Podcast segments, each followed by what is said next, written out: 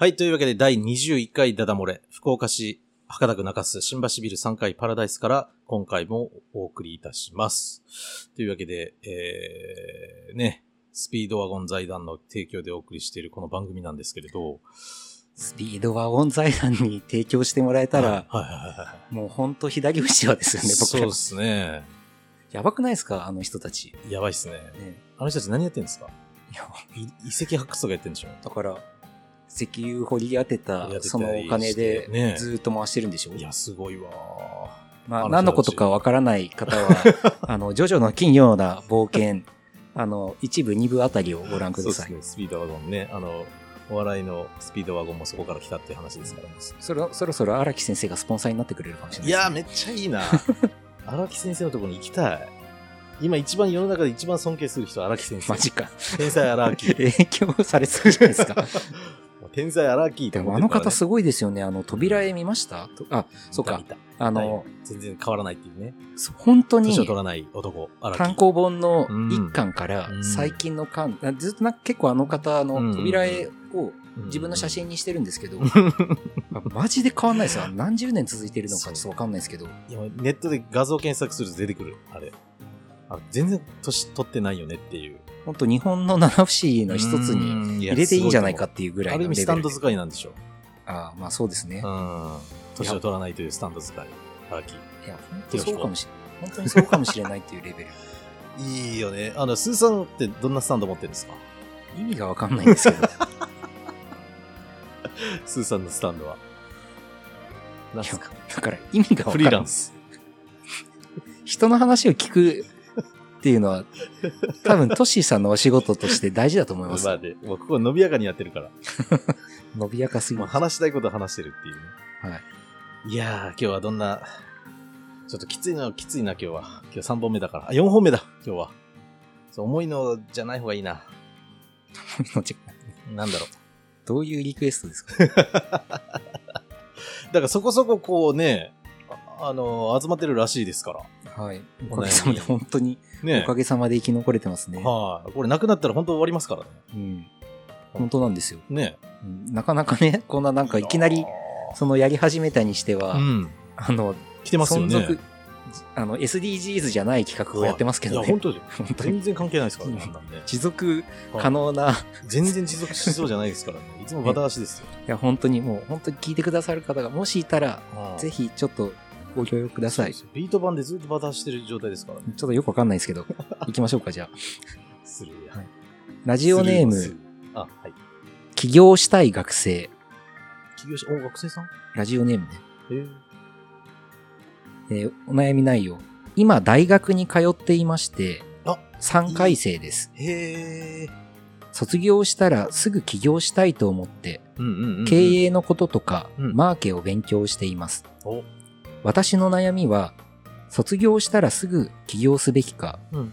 一旦どこかの会社で社会人経験を何年かやって起業した方がいいかはい。というところです。なるほど。お二人は経営者ということなので、うんご意見を聞いてみたいです。ああ、かわいい。番組のごさんご感想もいただいています。学生さんから。よーく聞いてください。学生さんから、すごいっすね。話聞いてます？さっき、さっきの僕の話、あ覚えてます？聞いてなかった。はい。はい。えーガチガチの経営者トークじゃないのがとても楽しいです。気をつけてください。一人ファンを失うかどうかの。ガチガチじゃないところがいいでしょ、うんいや、めっちゃ褒められてる。いやー、これがもっと真面目に経営者の話が聞きたいですっていうのが来たらどうしようかなと思った。うん。その本当に時はもうよそに行けっていうつもりでしたけれど、あ聞かなくていいっていうふうに言おうかなと思ってましたけど。いや、褒められ、めっちゃ褒められてますやん、これ。はやっぱこのダラダラの姿勢を崩さないように、そうですね。ちゃんと肝に銘じて、いやー、こんな感じでも経営者としてやっていけるんだっていうき生きる希望を与えた感じですか？ああ、それいいですね。うん本当に、本当ね、なんていうんですか、はいどんどんディスブランディングをしていって、いや、このスタイルはここだけだから。ハードルを下げて。て、あの、普段はちょっと違うからね。他の SNS 上では。こう、人の顔を見て、顔色を変えるあの、タイプ。二二面性、三面性がありますから、そうですね。家でのトッシーと、仕事上でのトッシーと、ダダ漏れでのトッシー、全部本人です。まあ人間は役者って言いますしね。ん。そいいんじゃないですか。いや、あの、この前ね、これどこまで言っていいのかどうかわかんないんですけどね、あの、スーさんも知ってる方がはい言ってたんですけれどね、はい。あの我々がその彼に対して共通のの人ですよ。それはここではちょっと名前を出すのはちょっとあえて控えますけれど、はい。あの、その人に対して我々が、いやー、何々さんって二面性ありますよねって、はい。ある人に言ったんですよ、我々がね。はい覚えてますよ。はい。覚えてますはい。で、その人と、その後日、話すことがあって、はい。あの時に初めてそういうこと言われた。おうおうおうその時には、んって思ったけれど、うん。今、うん。自分は二面性があるんだって、感心したというか、改めて自分のことを分かった。ブーメランが今帰ってきたんですよ。自分、その人本人で言ってた。本人がね。本人が、本人が。なるほど。ブーメランだ、自分のことじゃなくてね。あ、あの人、そもそもだから、それまで二面性があるっていうことを、うん。気づいてない。あんな感じでやってたのに気づいてなかったってことですよね。そうそうそう、本人は気づいてなかったって。で、突っ込んでみたら、あ、確かに自分二面性あるわって気づいたって感謝してたよ。うーん。スーさんに。は？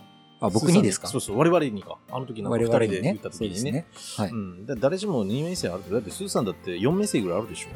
僕ですか？はい僕は一面しかないです。まあ、ぽいね。不器用だもんね。ある意味、ね。びっくりするほど。いね高倉健ばりに不器用だもんね。なんか。や、いや、ああいう、うん。あの、ああいうかっこいい感じじゃないわけですよ。やっぱそのね、自分、その座禅とかして、うん、その自分を磨いて。あの、行くときっとそういうね、本音で、あの、過ごしてても、うん。ああいう渋い感じになれるかもしれないですけど、まあ僕はただただ本音が、あの、の、けど、やっぱり、ただ漏れてるだけで。いいっすね。やっぱ、二面性あって、いや、関係ないじゃん、この学生さんの話と。今の話。危うい、危うい。置いてけぼりにするとこでしたよ、この学生ファンを。3回生。え、何でしたっけ？社会人経験をするべきか、そのまま、もう、一気に起業すべきか、とうんいう悩み？そうですね。あーじゃあちょ、ちょっと我々の話をすると、ちょっとスーさんってどういうふうにして起業したんですか、そもそもが。僕ですか？うん、起業したきっかけ的な、何年前とかでもいいですけれども。そうですねはい。参考になるかわかりませんけれども、うんあの、僕はもともとうん、まあ理系の大学に行っていて、賢いですよね。理系イコール賢いっていうのは 偏見ですけどね、それは。いや、いい意味での変化で悪い意味で言ってないですよ。僕はもう賢いですよ。九州でも、九州最高峰の、西日本に入るのかもしれないですけどね。そのうん理系の、、九大ね理系の学校に行ってうん。あの、研究者になりたかったんです。それはなんでかって言ったら、ずっとその、父親、父親もまあ理系でしたし、うん。あの、まあ祖父とか、祖父が研究者だったんですよね。研究者お、そそうなんですね。でも本当の、あの、これどっかで話しましたっけね、はい。あの、僕が生生まれた時に、その母方の、あの、祖父ですよね。あの、に、なんか生まれた時、耳の形がそっくりだったらしいんですよ。あ、そのおじいちゃんにね。そうですね。へで、なんか、その時言われたらしいのが、形がそっくり。あ、この子は、おじいちゃんの生まれ変わりだって言われたんですよ。いや、じいさん生きてるやん、みたいな。っ 死んでなかったよ。ていう、それ、それお母さんが言ったの、それ。いや、誰が言ったのか、そういう話になったらしい。天然、天然トークやなで、まあ、だからそこがわ、しは生きとるわいみたいな話ね。その祖父が、やっぱ研究者だって、あの、うち2世帯だったんですよ。はいはい。あの、おじいちゃんずっといたんですよね、家に。うんだから、なんとなく、あの僕もなんか昔からそういう理系な感じのキャリアは、なんとなく漠然とあって、で、そのまま漠然としたまま、あの、理系の大学に行って、研究者になろうと思って、大学に12年いたんですよ。おー、すごっ。学生としてですよ。よ。え、じゃあ18から入って、12年？うん。?30 歳までいたの？だか、ら、あの、おーそもそも社会に出たのがうん30過ぎてからっていうことです。で、なんで12年もいたのかっていうと、もう一言で言ったら病んでたんですよ。ああ、それはもうおなじみのやつですよね。はいはい、え、で何年や病んでたんですか ?2 年でしたっけ？まあ、12年いましたからね。はい。まずよ4年生の時4に年、生、はい。4, 4年生の時に1回目の闇ですよね。で、おー。2、回留年して、とりあえずはあはあ。6年かかって卒業して、で、へあの、そこ、僕がいたその学科っていうのは、うん。もう99%ぐらい大学院に進学するというか、あの、そうなんだ。あんまり就職はしないんだ。逆に、あの、学部生の時にうん卒業して、もうそのなんか先生がいい顔しないっていうか、お前あ、大学院かまで行かないと、あ。あの、就職先ないぞみたいな感じだったんです。え。ーなるほど。で、まあ大学院行って、はい。で、そこはあの2年で終了したんですけど、もうその時には要はもう置いてかれてるわけですよ、もう。その時で何歳ですか？大学院修了して。だから8年経ってますから26ぐらいですか？はあ。もうだから、あの、2, 2周回遅れになってるわけですね、あまあの、同期と。でも、その時本当に、なんだろう、このまま卒業して、うん。普通に、あの、どこか仮に、うんあの、拾ってもらったとしても、うんもうその、2周回遅れは埋まんないな、みたいなイメージがあった。ので、ちょっとあの、やっぱ同期と違うキャリアを歩みたいみたいな感じもあって、うん。あの、修士から博士課程っていうところに進学したんですね。すごいな。で、それがまあ、あの、簡単に言う。まあきつか、きつかったっていうか、な内容がきつかったんじゃなくて、やっぱちょっとその状況に僕自身も耐えられなかったし、うんちょうどそのぐらいのタイミングでう、ん。あの、震災が起きたんですけど、えっと、東日本大震災。はいはいはい。で、あ2011の。僕がやってた研究ってうん、原子力発電所の研究なんですね。もでしかも原子力発電所の安全性に関わる研究みたいなあーなる。ほど。まあそそっちの研究者になりたかったんですけど、まあうんそんなのもあったし、まあうんいろいろあって、もうそこからやみ始め、で、あの。博士課程って普通あの3年で、うん。あの、卒業なんですけど、はいそこを4年行った上に、ほあの、論文出せずに、要は単位取得退学みたいな、退学っていう形で離れたんです。それでいくつ？その時が30ぐらいですね。30歳。はい。ででも、本当その時は完全にどん底で、とりあえず、えっ、と、実家が千葉なんですけど、うん。千葉で、あの、父がちっちゃい工場をやってるんですね。うん。で、あの、もう父にその時は泣きついて、とりあえず、あの、拾ってくださいませんかと。働かせてください。そうですね。お働かせてくださいっていうかもう本当になんかもう、拾ってください的な感じでしたくれみたいなイ。メージなんだ。へーで、なんかそこで1年間ぐらい、あの、リハビリ的な感じにいましたけど、なるほど。まあそのなんか、あの、はっきりした仕事もなく、工場でしょ？工場ですね、うん。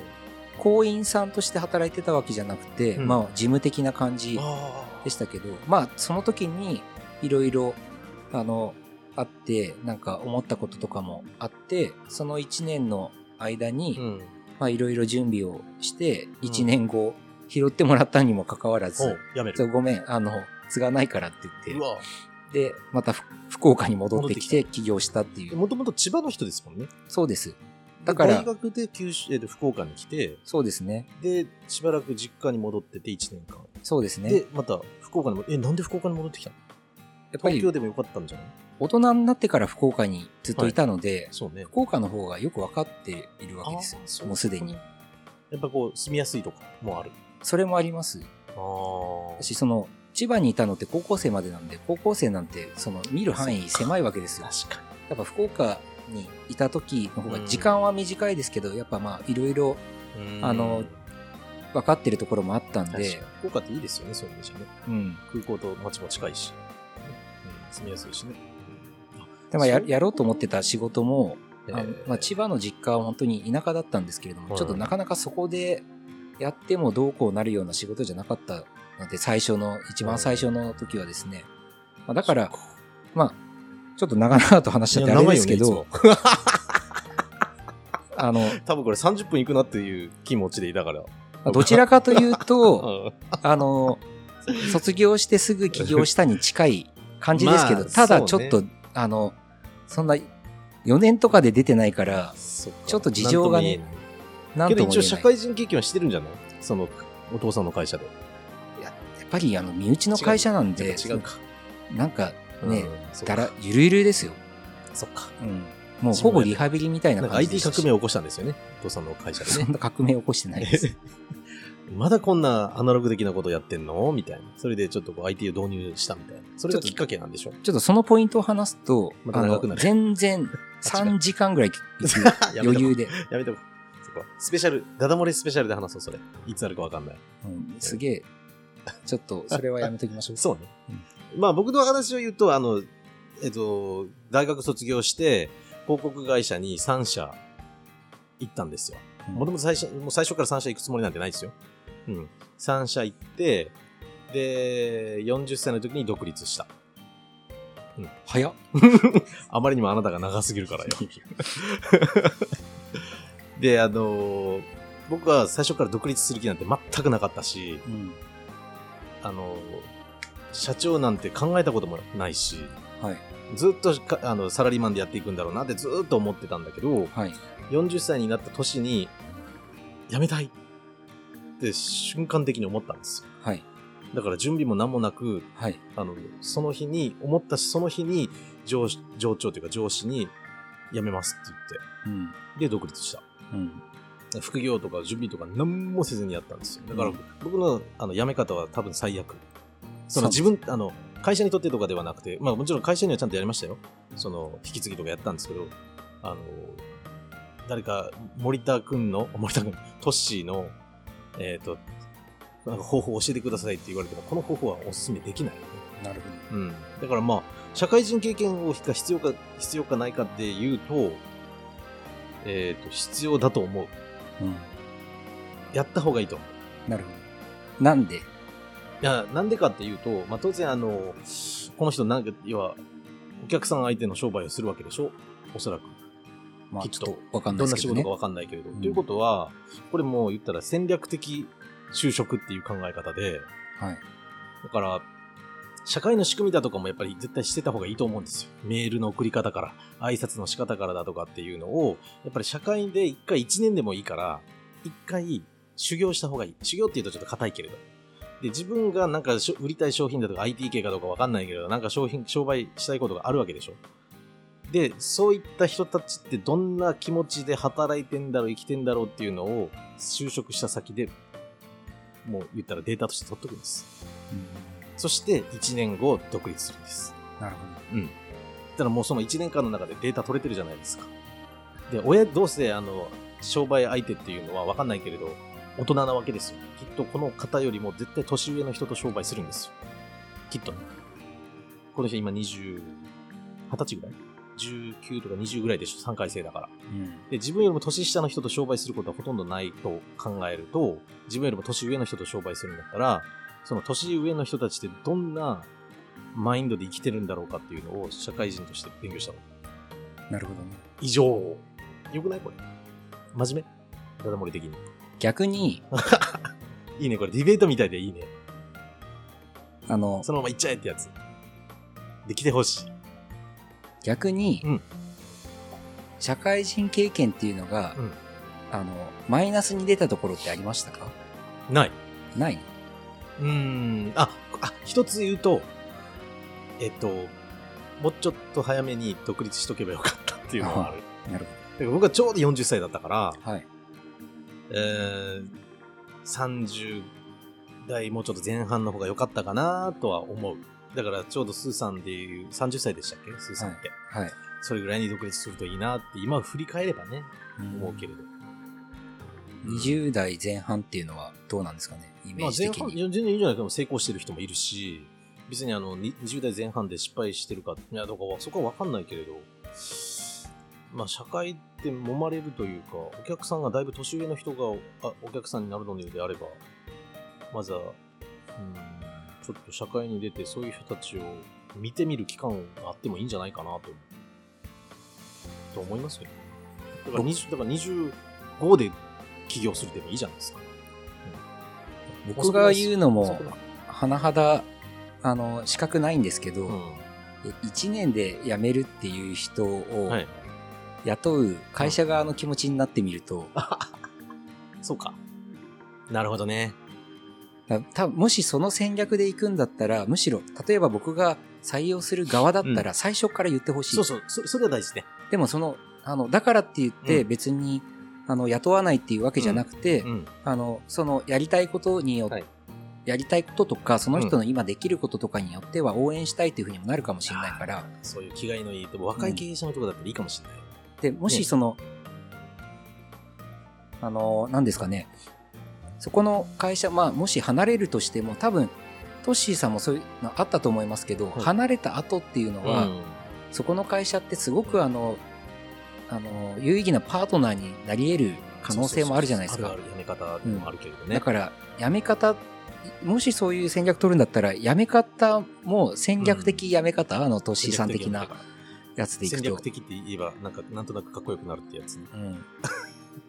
らしいんです戦けど、ね。略的退職法。戦略的やめ方。そこまで見据えた上で、うん。あの、やった方がいいと思う。だから、あの、もう入るときには、うん。宣言した方がいい気があ、する。いいね。あの、面接の時から言った方がいいんじゃない？それのそれ気持ちいいよね。それを受け入れてくれるねところだから、あの、これも本当に商売してみて本当にわかるんですけど、やっぱその、何が大事って、信用第一っていう言葉あるじゃないですか。そうそうそうそうそう。そうですよ。つまり、嘘つかないってことですね。うんだから、あの、ジョルノがね、ジョルノ・ジョバーナが、あの、ダメ そのジョジョの話。あそこに、うん、面接に行くじゃないですか、最初。うその時もやっぱり信用第一って言ってましたよ、あの親分は。ん。ね。そう。あの、ベロベロ舐める人ね。そうそうそう。ベル ベル、ベル舐める人だったっけ？あの、刑務所の中にいるあの太っちょのあの親分よ。そっち？そうそうそうあの人にあーはいはいはい。ね、あそこに行った時時に、能力なんて関係ねえと。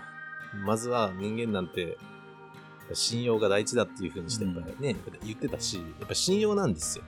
だから、やっぱり。やっぱり、その、自分、自分のために人を利用するとかっていうのは、うん本当に、あの、やめた方がいいので、まあ、ほら、あの、リ、リタとかって言うじゃないですか。ん、リーダーの精神。あれは、なんか、なんでしょう。別に、うんなんか、おじさんがうん。ね、うんちょっと偉そうに言ってるイメージもあるから、ちょっと言葉の印象が、あの、変な意味悪くなってるようなこともありますけど、はいはいはいあれ、あれはマジだと思うんでい、や、そうだと思いますよ。うん本当仕事するってそういうことですもんだって。自分に、まあうんそう、それこそ経営とかマーケとかの勉強されてるっていうことは、偉いな。本当自分が3回戦の時なんかパチンコしかしなかったですから僕、も全然やってないです。映画しか見てないですよ。もうそう、その時点で尊敬ですけど、いや、すごいと思う。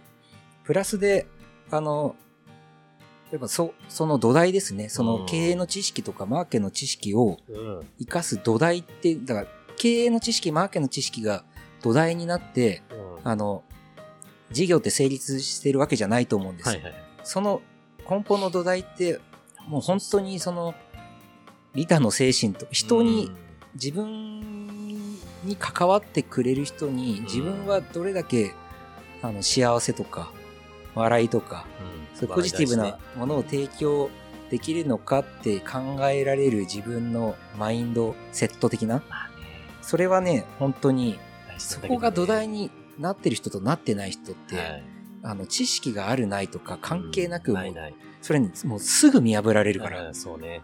やっぱこう、パッとこう出てくる、例えば日本の成功者とか著名人とかいるじゃない、事業。やっぱああいう人たちって、キャラクターでね、ちょっときついこと言ったりすることあるかもしれないですけれど、うん実際は絶対人間的に優れた人だと思うんですよね、ああいう人たちって。じゃないと誰もついてこないでしょ、まずは。うんねまあ、ついてきたとしても、お金の力でついてきてるだけで、あそういう人って、あのね。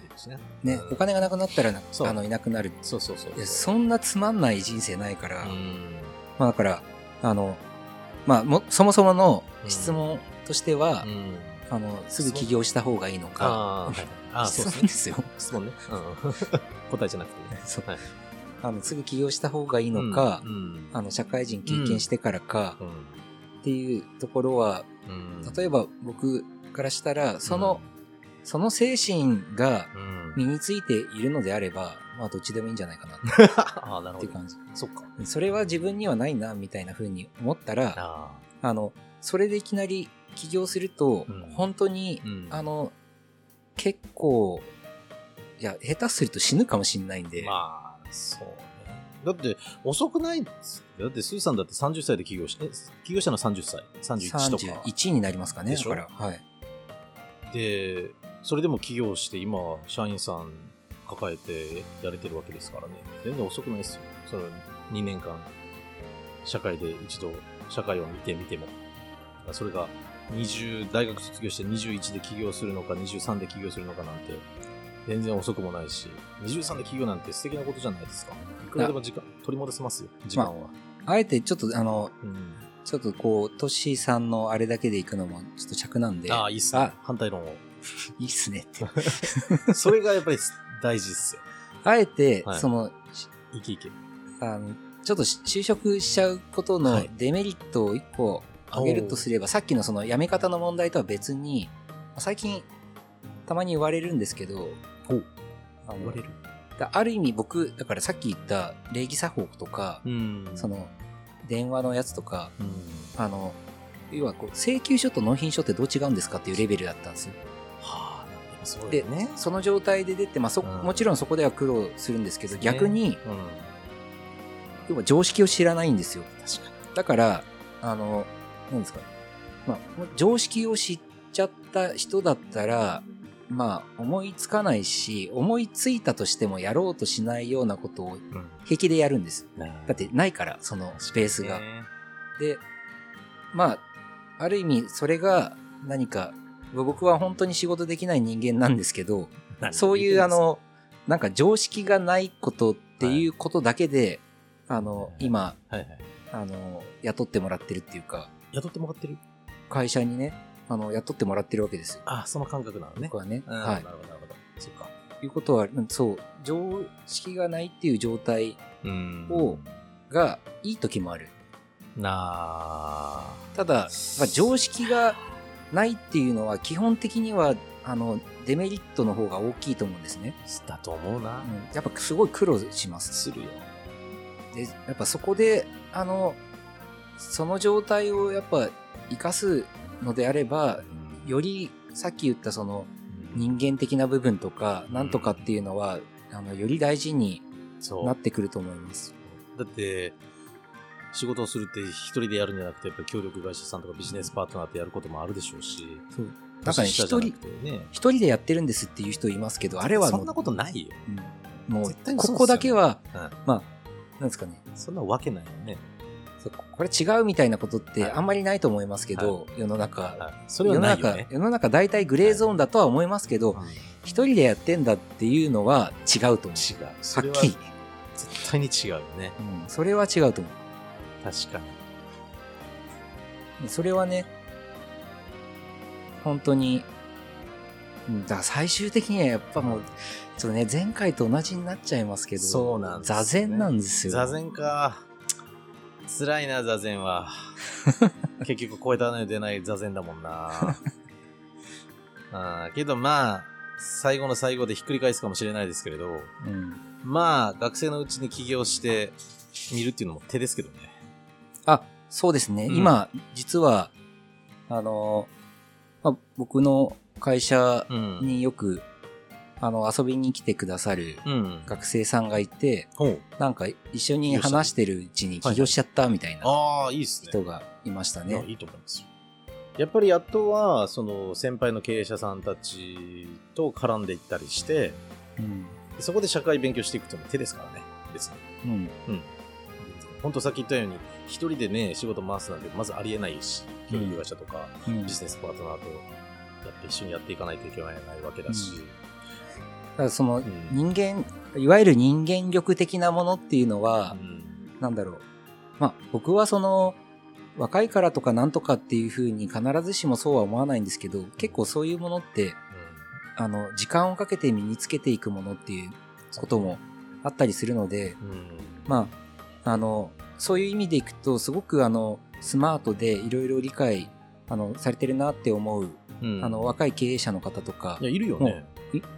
見ますけどい、や、いるいる。そのすごいの。その中でもやっぱ二つに分かれていて、要はその、マインド的なものを表面的にうん理解して表面的に使っている人と、ちゃんと分かって使っている人と。いるいるね。で、あれるよね。うん。だから、そこはやっぱり、もし起業するっていう選択を、まあこれからも、あの、持ち続けるのであれば、うん。まあ、ここはやっぱりあの、他人の視点、特に、あの、やっぱりあの、先輩の存在っていうのは、すごく大事だと思うので、自分が、その、尊敬する人にう、ん。お前はもう大丈夫だと。あの、いうお墨付きをもらうっていうのは、あの、大事なのかなと。あとはもう一つ言えるのは、ダダ漏れをずっと聞き続けるってことですね。そこはそんな、あの、交渉の話しませんから。なんかこう、あれじゃないですか。あ、こんな感じでも最初に言いましたけど、こんな感じでも社長ってやっていけるんだっていううん。のもあるじゃないですか。うんだからずっと聞き続け聞き続けてもらうと、なんか本質を捉えてもらいたいですよね。我々が言うのもないん本。質が含まれてるんですか？あるでしょう。30分の中に5秒ぐらいは多分本質があると思います。それを掴んでほしいうん世の若者みたいな。だから仕事できる、できないとかっていうのとはちょっと違うかもしれないですね。その、うんあの、ちょっと事業化とか、事業をするというはいはいはい。話はですね。でだから、本当に優れてる人っていうのは、あの、我々がこうなんか、なんだストレス発散のためにラジオやってるとかっていう、表面では言ってるかもしれないけれど、え違うんですか？本当は何のためにやってんだろうっていうことを考えながら聞くってすごいことじゃないですか。何にでも二面性があるということですかねそう。よ。お、最初に繋がった。おーほら。素晴らしい。ね、だからコインの表があれば裏もが必ずあるんですよ。このダダ漏れだって本当に意味があるってことですよ。一応なんかトッシーさんはそういう目論みがあるらしいので、あの皆さんよーく耳をそば立てて、聞いてみてください。スーさんだってなんかあるはずなんだよな、はい。単なるね、ストレス発散ラジオじゃないはず。うん。それを何かを考えながら聞いていただくのも一つ手なんじゃないでしょうか。はい。はい。っていう感じで、この大学、え、ラジオネーム何さんでしたっけ？起業したい学生スタンド名。。スタンド名じゃないです。起業したスタンドなんかありません、この世には。そんな夢を壊すようなこと言わないでくださいよ、学生さんの。うんまあ、小中学生ぐらいまでの人は聞かないように。あ、そう。はい。起業したい学生さん、そうですね。好きなようにしたらってことですよ。うわ、最悪。